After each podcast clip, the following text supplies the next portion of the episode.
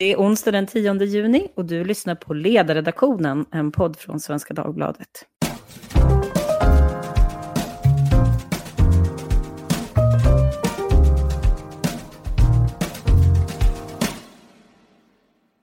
Jag heter Lydia Wåhlsten och idag ska vi förstås prata om mordet på Olof Palme.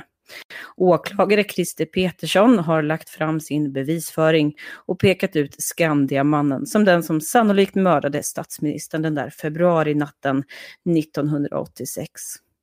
Men inget mordvapen har hittats och ingen ny teknisk bevisning har tillkommit. Och frågorna på dagens presskonferens handlade uteslutande om just det här. Hur säkra är ni på er slutsats? Och eh, idag efteråt då så fick Ingvar Carlsson, tidigare statsministern och socialdemokraten, kommentera till SVT. Och då sa han att det här är så långt det går att komma nu. Jag kommer att försöka komma ifrån detta öppna sår som var besvikna, inte minst inom partiet. Mona Sahlin menade att hon hade velat se en tydligare bevisning. Och SVT-journalisten Anders Holmberg, han skrev på Twitter att dagens besked också gör att journalistiken behöver rannsaka sig, eftersom det trots allt har slagits på ganska stort över att det ska komma ett stort avslöjande nu. Och en person som har varit ute i debatten är ju lite oväntat kanske Daniel Suonen, katalyschefen, som har redovisat källa på källa över hur både mordvapen och annat har funnits och att det skulle röra sig om Sydafrikaspåret, vilket ju alltså inte stämde. Men vad är det då som stämmer? Med mig för att prata om det har jag tre kompetenta privatspanare idag. Vi säger hej till Patrik Krasén, jurist som till vardags arbetar på Företagarna. Hallå! Hejsan. En eh, gäst från igår, Andreas Eriksson. Idag ska du få lägga ut texten lite mer. Du är konsult och tidigare vd på Neo. Hallå, hallå. Hej. Och till sist har vi Carl Danielsson som vid sidan av denna seriösa hobby också arbetar som pressansvarig på tobaksföretaget Swedish Match. Ja, hörni, min första fråga är ju om ni är övertygade om att det är Skandiamannen som med sin slängkappa mördade Olof Palme. Ja eller nej? Vad säger Carl? Jag säger nej och jag skulle säga det med utgångspunkt i vittnesmålen från mordplatsen så tycker jag att Skandiamannen går inte ihop som skytt. Okej. Vad säger Patrik? Nej, jag är inte övertygad. Och Andreas? Inte heller jag är övertygad. Jag utesluter inte att han eh, kan vara, ligga bakom mordet, men det som har visats hittills räcker definitivt inte för att övertyga mig. Okej. Men eh, Andreas, nu har vi en seriös och eh, välrenommerad åklagare här som har gått igenom samtliga eh, underlag som har faktiskt nått slutsatsen att det bör vara Skandiamannen som har mördat honom. Så om du vill övertyga våra lyssnare om motsatsen, vad säger du då för någonting? Det första jag kan väl ifrågasätta är huruvida han verkligen har gått igenom allting. Eh, redan 1999 så räknade den då statliga granskningskommissionen ut att en juridiskt skolad person skulle behöva ungefär tio år på sig att läsa igenom hela utredningen om man läser åtta timmar om dagen, eh, 365 dagar om året. Så jag tror inte han har läst igenom allt, men däremot tror jag naturligtvis att han har satt sig in i det, i det mesta. Eh, vad man ska komma ihåg, det, det han har sagt är att han är beredd att gå så långt så att ifall eh, han hade varit åklagare i slutet på 80-talet så hade han eh, inriktat eh, utredning mot Stig Enström. Han hade eh, eventuellt eh, in, inlett några former av tvångsmedel mot honom och man hade liksom helt enkelt synat honom i sömmarna. Nu går inte det av naturliga skäl, alltså det är 20 år sedan Stig Engström dog. Men han säger ju ingenting mer än så, utan det, det är ju och så det är viktigt att komma ihåg liksom att eh, det var faktiskt så han började presskonferensen och berättade vilka olika, nu är inte jag juridisk skola, men vilka del, olika delar som behöver styrkas på olika stadier. Och vad han menar är att han hade gått vidare med Stig Engström, han tror själv att Stig Engström ligger bakom, men han kan inte säga det säkert och han vet ju naturligtvis inte vad en domstol skulle kunna säga heller. Patrik, du svarar också nej. Hur kommer det sig? Ja, men det, man får komma ihåg att Stig Engström, i alla fall för oss som har följt eh, eh utredningen om mordet och, och, varit lite så att säga privatspanare eller vad man ska kalla det på, på fritiden så är inte han något, något nytt namn. Eh, och det som har framkommit idag, dels så, är, så märkte inte jag någonting som var särskilt nytt jämfört med den bok som kom häromåret, Den ofrivillige mördaren av Thomas Pettersson, eller förlåt, den osannolika mördaren. Eh, och dels så eh, presenterades ingenting som skulle räcka till att väcka åtal. Och då blir ju frågan varför man går fram med det här och varför man väljer att säga att detta är slutsatsen av, av förundersökningen. En förundersökning som ändå pågått under ganska många år. Eh, jag, eh, precis som väldigt många, tycker väl att det finns eh, vissa aspekter av, av spåret Stig Engström som är ja, svåra att kanske förklara varför det, varför det föreligger på det sättet. Men att det skulle övertyga om att, det, att han var skytten på, eh, på no något sätt som är mer övertygande än vissa andra spår fulla med indicier, det, det ser inte jag. Mm. Karl, om du ska eh, ge dig på då att eh, försvara dagens besked, hur låter det? Nej, men det finns intressanta saker med Engström som Patrik var inne på. Han beter sig konstigt på mordplatsen. Det är ett flertal uppgifter som han lämnar som absolut går att ifrågasätta. Och där behöver utredningen inte alls vara helt fel på det. Det borde nog ha utretts ordentligt redan på Hans Holmers tid. Eh, jag får inte ihop honom som gärningsman. Eh, därmed inte sagt att det inte finns många frågetecken runt honom och att utredningen lyfter dem. Det är såklart positivt. Även om det då för att citera dem idag, att de inte kommer längre än så här. Vad är det du inte får ihop då med honom som gärningsman? Framförallt så skulle jag säga att det är ett vittnesmål, en man som sitter i en bil på andra sidan Sveavägen och ser gärningsmannen komma och ställa sig på platsen ett litet tag i förväg. Och givet då att vi vet att Skandiamannen lämnade sin arbetsplats 23.19 så får inte jag riktigt ihop det med att han ju då faktiskt redan har stått där ett litet tag och väntat in makarna. Och det stämmer helt enkelt inte med tidslinjen? Nej, det stämmer inte med tidslinjen. Och jag skulle väl också säga att det, eh, det är ju inget vittne heller som, förutom Stig Engström själv, som aktivt har placerat honom på platsen. Det sades ju också idag, att det är ju faktiskt ingen annan som har med säkerhet kunnat placera honom där, förutom honom själv.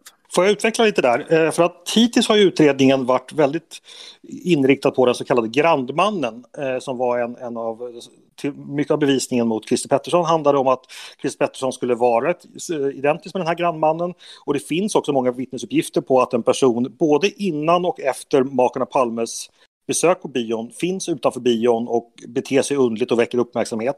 Det finns också en vittneskedja som vid flera tillfällen under makarna Palmes promenad från Grand till mordplatsen ser att en man förföljer dem. Eh, det är dels en korvkioskägare som eh, befinner sig intill Adolf Fredrik kyrkogård där han står i ett korvkioskstånd som ser någon person komma bakom. Det är dels en kvinna som tittar ut genom ett fönster och ser makarna Palme och det är slutligen också en man som möter makarna Palme ungefär vid Skandiahuset huset. Och saken är att eh, om Stig Engström är skyldig så kan inte han ha varit grandmannen för han befann ju sig fortfarande inne på på, på Skandia. Så då är frågan vem är då den här personen? Eh, då är det, det är eh, alltså en person som inte är inblandad men som av någon anledning inte har valt att kontakta polisen. För det hade exempelvis jag, var en sån här sak som jag hade funderat på kanske att polisen kunde presentera att ja men grannmannen är nu identifierad, vi vet att det var en person som följde efter makarna Palme men han har ingenting med saken att göra. Men det var ju ingenting som dök upp idag.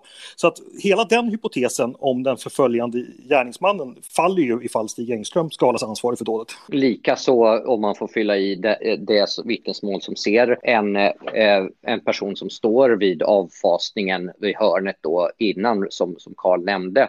Det går ju förstås att tänka sig att det var en person som stod där och som han avlägsna sig innan eh, makarna Palme kom fram och att det var då Engström som kom bakifrån dem och som, och som så att säga följde efter dem från eh, Ehm, från Skandias utgång. Eh, men det är svårt dels att få ihop tidsmässigt och det är svårt att få ihop med, eh, med andra eh, vittnesmål och kanske främst är det svårt att få ihop med, med Lisbeth Palmes vittnesmål. Nu ifrågasätts ju det på många sätt, men att hon skulle pekat ut någon som var lik Stig Engström till klädsel och uppträdande om man ser till vad han själv säger att han har gjort på mordplatsen, det, det, det är svårt att få ihop eh, också. Jag tänker att vi ändå behöver upprätthålla oss lite grann vid Engström. Och en sak som framkom på dagens presskonferens, i alla fall att Christer Petersson framförde väldigt hård kritik av polisarbetet.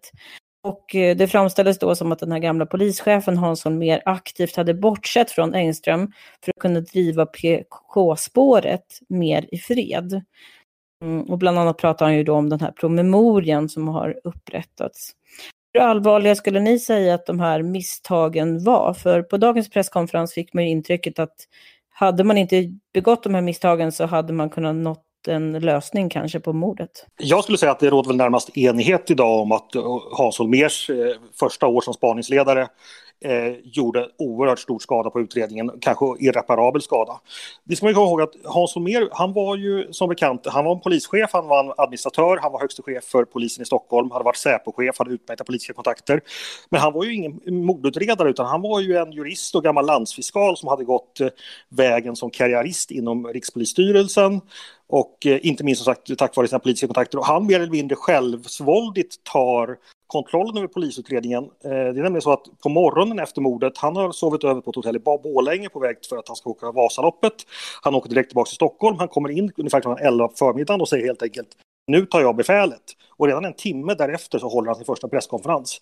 Och därefter samlar han all makt i, inom Stockholmspolisen, eller inom polisen som helhet, i det så kallade Palmerummet. Där alla beslut tas av honom och hans närmaste medarbetare. Alla ärenden går därigenom. Så att han har ju total kontroll under det första året.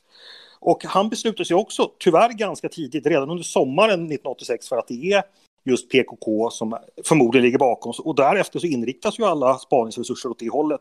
Och det finns ju mängder av spår. Det finns exempel på mordplatsvittnen som inte hörs ordentligt förrän ett eller två år efter mordet. Och det är naturligtvis eh, vittnesmål som vi fick höra idag, det är ju färskvaror och det går ju aldrig att hämta igen så att säga efteråt. Så att Naturligtvis, så, som, som Carl sa innan, hade det varit jättebra ifall man hade granskat Stig Engström mer tidigt i utredningen. Men det omöjliggjordes ju av att Holmér fattade de beslut han gjorde. Det var väldigt tråkigt att det blev så.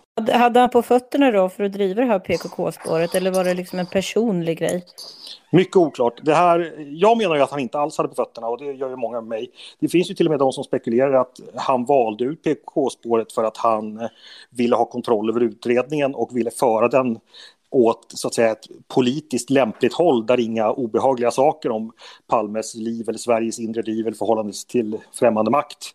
Jag vet inte om jag vill gå så långt, men jag skulle vilja säga att han hade inte fötterna, men han ganska tidigt så lyckades han övertyga sig själv och de närmaste. Det har getts ganska hemska beskrivningar från Palmerummet hur folk då som i normala fall är höga chefer med hög integritet sitter bara och tiger medan han ger order mer eller mindre helt fritt. Så att eh, uppenbarligen så skedde någon, ja, den psykologiska termen grupptänk är ju någonting som eh, ligger nära till hands, att man helt enkelt gemensamt hamnar på fel spår. Och det är ju inte första gången intelligenta människor i, i grupp har liksom landat fel.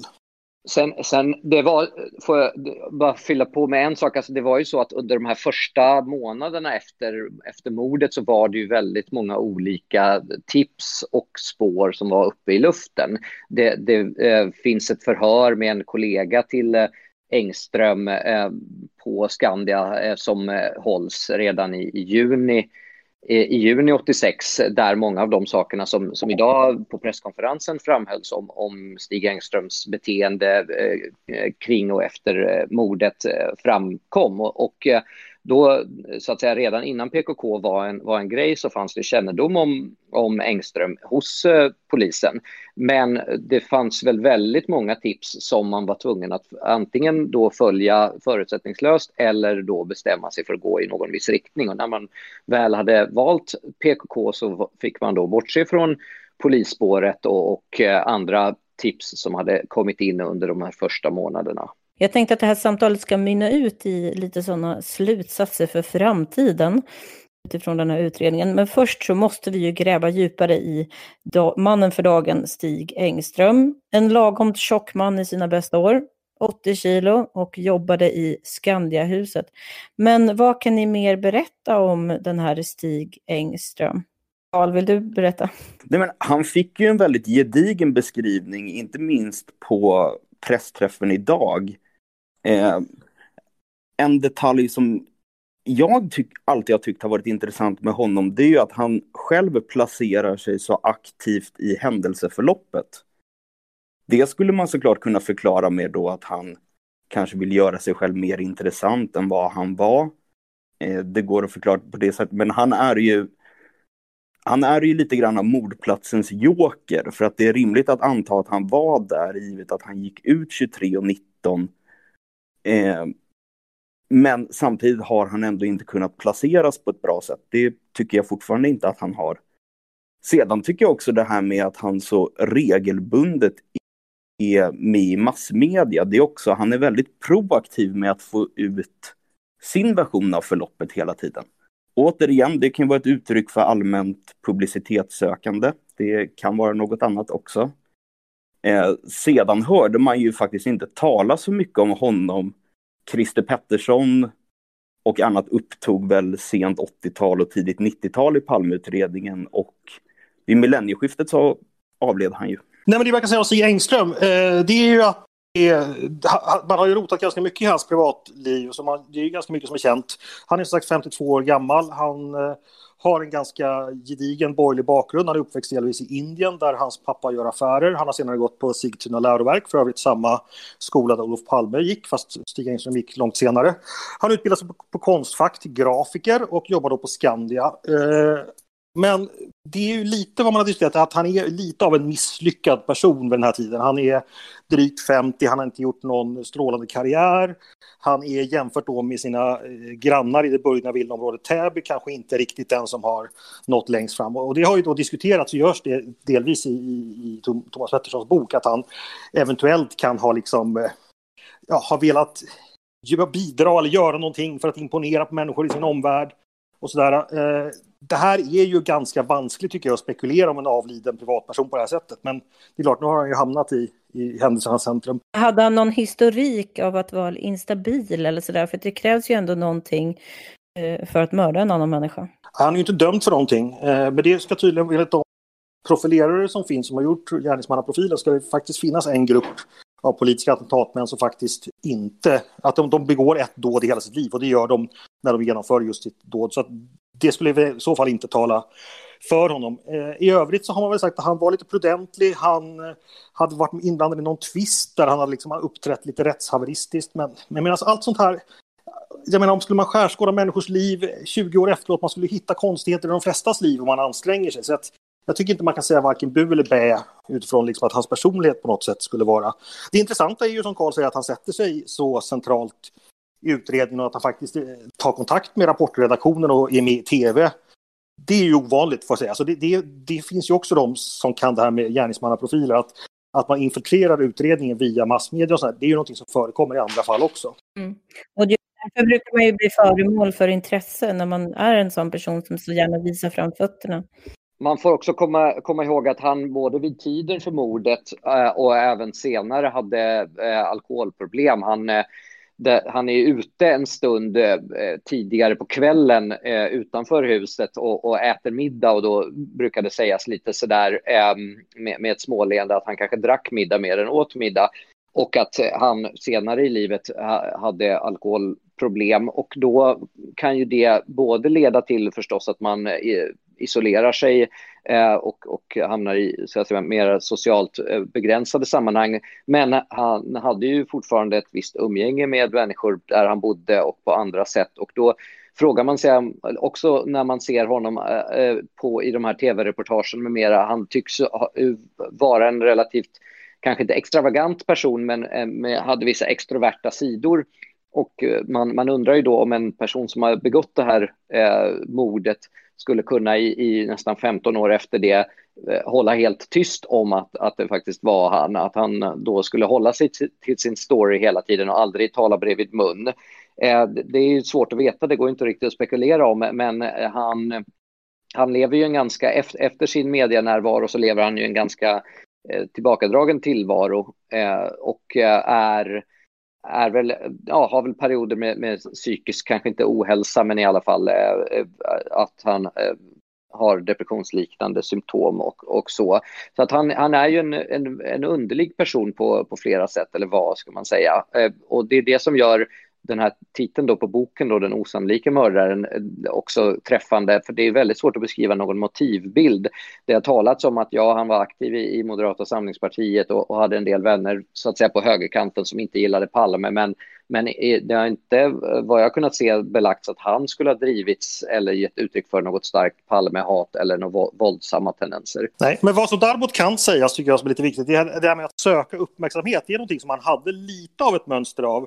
Han hade tidigare figurerat i media på, jag tror det var början på 80-talet så hade han genomfört någon form av självskattningstest där det visade sig att han hade vissa starka kvinnliga drag. Och eh, det var någonting han berättade frikostigt om i media, så där var han med i, i, tidningen också. Och han hade ju också vid något tillfälle när han var kommunpolitiker gått emot partilinjen för att rädda en skola och då hade han också så att säga sökt uppmärksamhet. Så det, det är ju två tidigare exempel på liksom hur han i sin kanske va, annars vardagliga tillvaro fick möjlighet att spela en lite annan roll. Och det ska också sägas att det här, det här eh, reportaget om att han då skulle vara varit, eh, haft kvinnliga drag. Det var ju någonting som via polisutskvallret tydligen då, enligt Thomas Pettersson, hade påverkat bilden av honom. För det misstänktes ju faktiskt att eh, han skulle varit, jag tror att Hans Holmér, eller någon av de höga polischeferna kallade honom faktiskt för hemmafrodit. Och att han skulle ha ja, helt enkelt att han var sexuellt avvikande gissar jag att det betyder med, med den tidens fördomsprofil. Och att han skulle haft något eh, eventuellt möte med ett annat vittne i samband med mordet. Och det är därför hans berättelse är så konstig, för att han vill täcka upp helt enkelt att han ska ut och träffa någon på stan. Eh, ja, det visar exempel på liksom hur polisen och andra människors fördomar kan liksom spela ganska stor roll i, i historien. Det är lite bispår, men, men så var det i alla fall. Ingen Ingenting av det ni säger är ju någonting som sticker ut. Jag menar att dricka för mycket, det är många som gör det. Att vara misslyckad grafiker, det är ju mer regel än undantag. Eh, och att, liksom vara, att inte vara den mest lyckade i Täby, det är väl också någonting som, som många skulle kunna anklagas för. Men en sak som jag reagerade på eh, idag i alla fall, det är ju att förutom det här med motivbilden som saknades ganska mycket, man pratade ju om eh, ja, något slags Palmehat pratar man ju ofta om. Jag tycker det där används lite slängigt. Eh, tycker ni att det här begreppet Palmehatare är tillräckligt definierat för att man ska kunna använda det i utredningar som man gör? Ja, alltså, jag har väl alltid vänt mig lite mot det här att bara för att man ogillar en kontroversiell politisk person så skulle det på något sätt kunna översättas till att man vore kapabel att begå våld mot den personen. Det, eh, det har jag alltid upplevt varit oerhört långsökt. Eh, jag menar, offentliga personer blir ju ogillade för jämnan, det är ju en del av jobbet. Men steget från det till att mörda någon är ju enormt. Eh, så jag har väl alltid upplevt det där allmänt Palmehat tycker jag är en ganska, det är en väldigt tunn förklaring om det inte backas upp av något substantiellt. Ja, det, har ju satts, det har satts en bild i efterhand om, om ett, eh, ett väldigt, eh, att det här Palmehatet var, var så utbrett. Eh, och, och, då och så exemplifierar man det med, med liksom de värsta eh, de värsta eh, tecknen att någon kastade pil på en bild med Palmes ansikte med mera. Eh, men det är ju precis som Karl säger också att om, om 40 40-50 procent av, av befolkningen då inte röstade på, på Olof Palme och Socialdemokraterna. Det betyder inte att alla de var, var hatare eller för den delen att alla som kanske till och med var politiskt kunde det som Palmehatare skulle, skulle ta till våld. Eh, det, och, och, när det gäller Engström så, så, så, tycker inte jag att det finns tillräckligt mycket tecken på att han skulle ha hyst sådana aversioner att man skulle kunna kalla det för, för hat. För man säger ju ändå att det är relevant nog att ta upp det även om man inte säger aktivt att det är en motivbild så är det liksom åt det hållet. Att ja, ja, han gillade inte Palme så att säga. Men om det är en 50-50 chans att man inte gillar Palme vid det här tillfället så, så, så vet jag inte hur mycket det ger. Ja, fast åklagaren menar väl då att han inte bara tillhörde de här 50 tillhörde kanske de 10 procenten av de 50 procenten som tyckte mest illa om Palme. Det tycker jag väl är en av de svagare delarna, också var en av de svagare delarna i Petterssons bok, att kunna visa. För som sagt, Palmehat är väl snarast en historiografisk term som man har använt i efterhand. Vi talar ju inte om att motsvarande hat mot politiker på samma sätt, även fast vi har haft gott om impopulära politiker så, så finns det ju liksom inget Persson-hat eller Reinfeldt-hat. Mm. Eh, Andreas, du kan få redogöra för, jag har en till fråga då, för att en sak som jag saknade på presskonferensen, det är hur man tänker sig att det här mordet har gått till. Nu har Karl redan belyst att han inte tycker att man får ihop de här tidslinjerna, men, men måste man inte presentera en sån teori när man lägger fram en sån här hypotes om att det faktiskt är Stig som har begått det här mordet? Det där är lite intressant, för jag hade ju som många andra förväntat mig att det skulle finnas någon teknisk bevisning, som att, att vill säga då ett vapen eller någonting som kunde bindas till Engström, och då skulle det inte spela så stor roll hur det har gått till. För jag menar, då, men nu var det ju snarare så att eh, åklagaren spände hästen framför vagnen och sa så här att vi utgår från att Engström hade tillgång till ett vapen givet det som vi senare tror hände. Eh, vilket är lite märkligt resonerat. Nej, ja precis. Jag, jag, tror definitivt att man behöver i alla fall en idé om hur det har gått till som är... Behöver, man behöver inte gå in i Engströms huvud och förklara allting, men det måste ändå vara på något sätt det måste överensstämma med de vittnesuppgifter eh, som finns. Vad man tror nu är, låter det som att man verkar ha släppt det här med att han ska ha stått utanför Grand och sett Palme, utan han ska snarast ha kommit ut genom dörren mer eller mindre omedelbart eller inom någon minut, upptäckt makarna Palme, då med sin revolver i, i, som han då har med sig bestämma sig för att honom. Ja, det kan absolut ha gått till så, men, men sagt som vi sa tidigare, andra vittnesuppgifter talar ju emot den versionen, så att säga.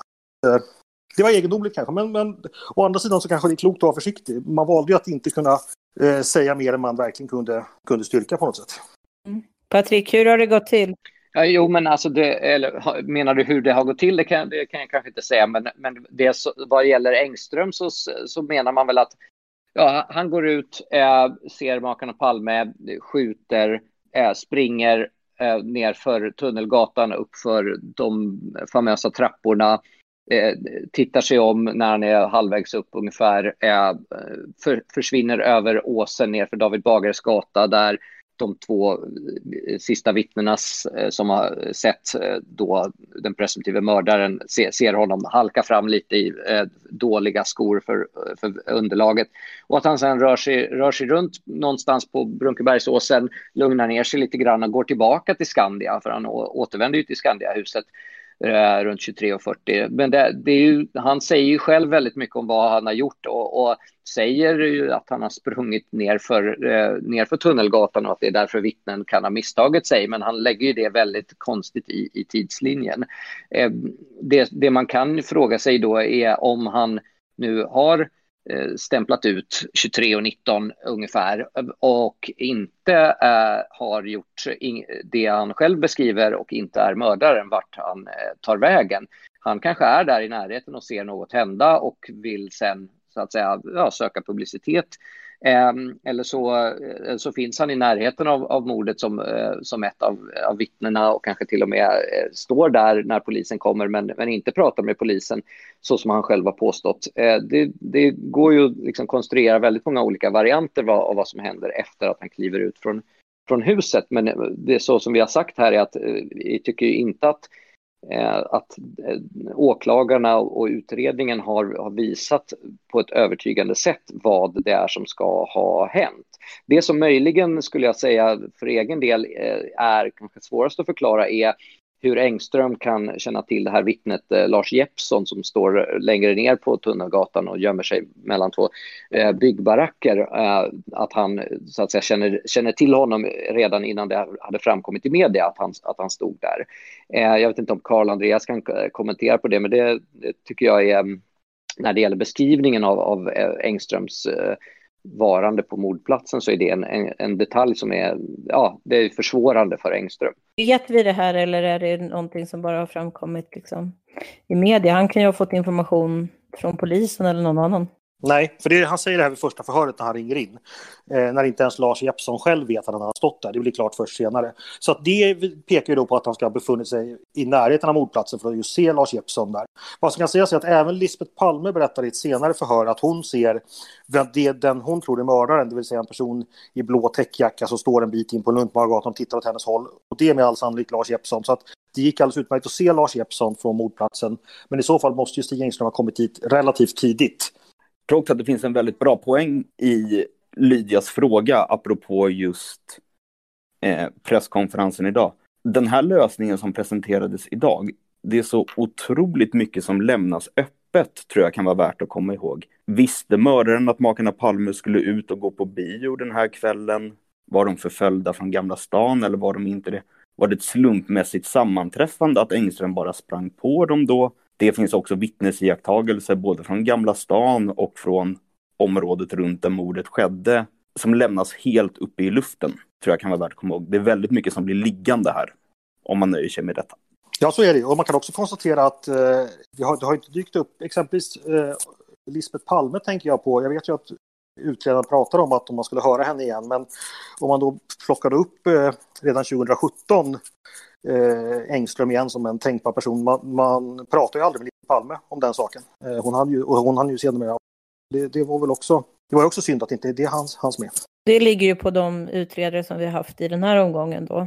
Ja, och tidigare. Det finns en tradition i, i utredningen och från åklagarnas sida att ta, och från polisens sida för den delen också, att, att ta i, i Lisbeth och, och, familjen med, med silkeshandskar.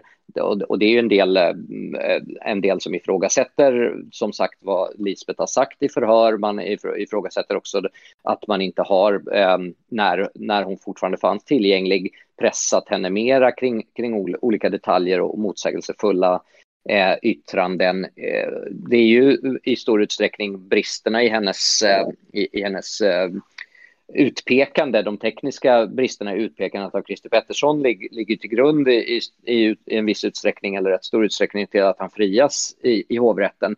Och då blir ju egentligen varje seriöst spår som en sån utredning ska titta på bör man ju eh, prata med det vittne som är närmast till skytten Eh, och, och, det är hon. Eh, men, men man har av, av olika skäl inte velat eh, göra det och då blir frågan förstås, ja hon är ju en, eh, en enskild person och det, det är ju känsligt eftersom det är hennes man som har blivit mördad ehm, och, och, hon, kan också, hon blev också då beskjuten. Eh, men det är ju fortfarande så att den här utredningen handlar ju om ett mord och dessutom ett mord på en statsminister så att eh, det, jag tycker att man kan rimligen rikta kritik även mot tidigare eh, spaningsledare och, och utredningsledare.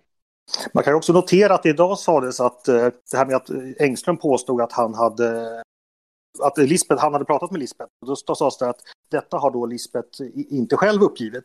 Då är naturligtvis frågan, har Lisbeth någonsin fått frågan huruvida en man med Engströms utseende har tilltalat henne och hon har svarat? Det framgick ju inte. Jag har inte sett något förhör, men jag misstänker att det finns eh, förhör med eh, Lisbeth Palme som fortfarande är under sekretess. Men, men det var intressant att jag skulle gärna vilja veta ifall han har fått den frågan vid något tillfälle. Den här bevisföringen som ändå lades fram då, det gjordes ett ganska stort nummer av hur Stig Engström var klädd.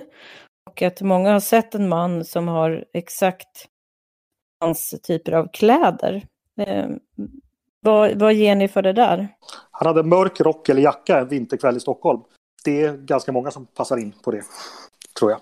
Ja, och även eh, så att säga stilen han, han gick med eller sprang med. Där finns det olika vittnesuppgifter om, om hur, eh, hur uh, skytten tog, tog sig därifrån. Huvudbonad, färgen och längden och hur öppen hans rock eller jacka var med mera.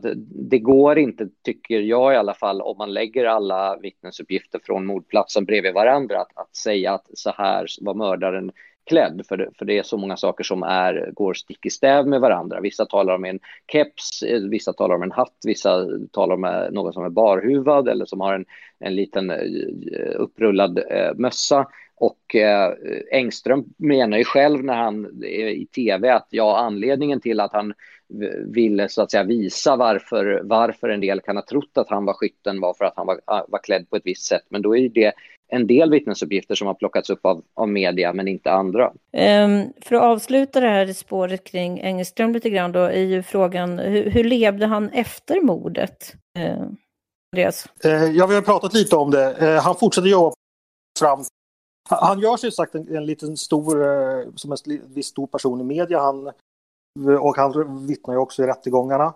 Eh, han fortsätter arbeta på Skandia fram till 1996 då han går i förtidspension, 62 år gammal.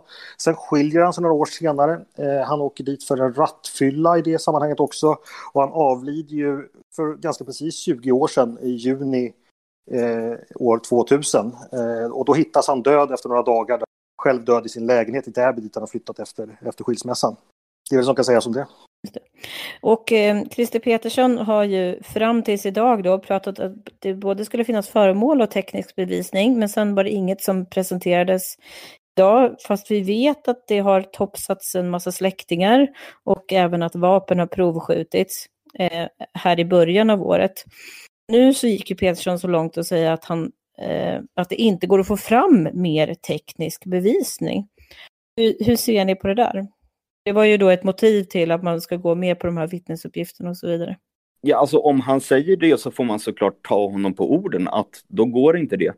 Men det betyder ju i sin tur också att då är vi ju kvar på ruta ett. För som vi har varit inne på tidigare, de omständigheter och konstigheter som rör Skandiamannen är ju allt annat än nya. Så man kan ju då också säga, om man så vill, att eh, med dagens besked så har vi inte kommit längre än dit vi hade kommit igår. Nej, det, det, det stämmer och eh, man, jag tror många som, som såg eh, uppbyggnaden inför den här presskonferensen och utfästelserna från Petersson om att man skulle ha en lösning innan halvårsskiftet och så, det såg man som ett tecken på att det fanns någon ny teknisk bevisning. Eh, det har florerat rykten om, om att man har hittat eller fått tag på ett vapen som man som man kunde säga var mordvapnet eller, eller som Andreas sa tidigare, som man i alla fall kunde knyta till någon som var eh, på hyggligt goda grunder misstänkt. Så det, därav eh, det antiklimax eller västgötaklimax som jag tror många upplevde dagens presskonferens som. Inga ingen ny teknisk bevisning, egentligen inget nytt avseende Engström som inte var eh, i allt väsentligt känt sedan tidigare, inget eh, sensationellt erkännande, eh, inga nya vittnesuppgifter som, som ställer någonting på ända. Eh, och, och därav kan man ju också fråga sig, är, är, läggs ut förundersökningen eller utredningen ner av, av skälet att man eh, eh inte, att man anser att det här är uppklarat. Det tycks ju inte så, utan det är snarare en resignation från, från eh, utredarnas sida, att man kommer inte längre med någonting och så säger man den här frasen att man kommer inte runt Stig Engström. Um, och det kan man ju, det kan man ju förvisso säga att man, man inte kommer runt honom, men, men det räcker ju inte ur, ur en utrednings och åtalsperspektiv med att, att, att vara nöjd. Men, men förundersökningar läggs ju ner i, i ja, alla möjliga typer av brott eh, i, i brist på tillräcklig bevisning och, och någonstans så behöver ju den här utredningen också avslutas. Det som kan bli intressant är ju hur mycket av utredningsmaterialet som, som tillgängliggörs nu för allmänheten. Vi, vi som är nördar på det här tyck, hoppas jag att så mycket som möjligt ska tillgängliggöras så, så öppet som möjligt så att eh, alla som är insatta i det här kan få, få gräva vidare och se om man kommer till någon annan slutsats. Det kommer ju vara ett gediget arbete bara att gå igenom sekretessen i det här eftersom att eh, en procent av svenska folket ska cirkulera i utredningsmaterialet.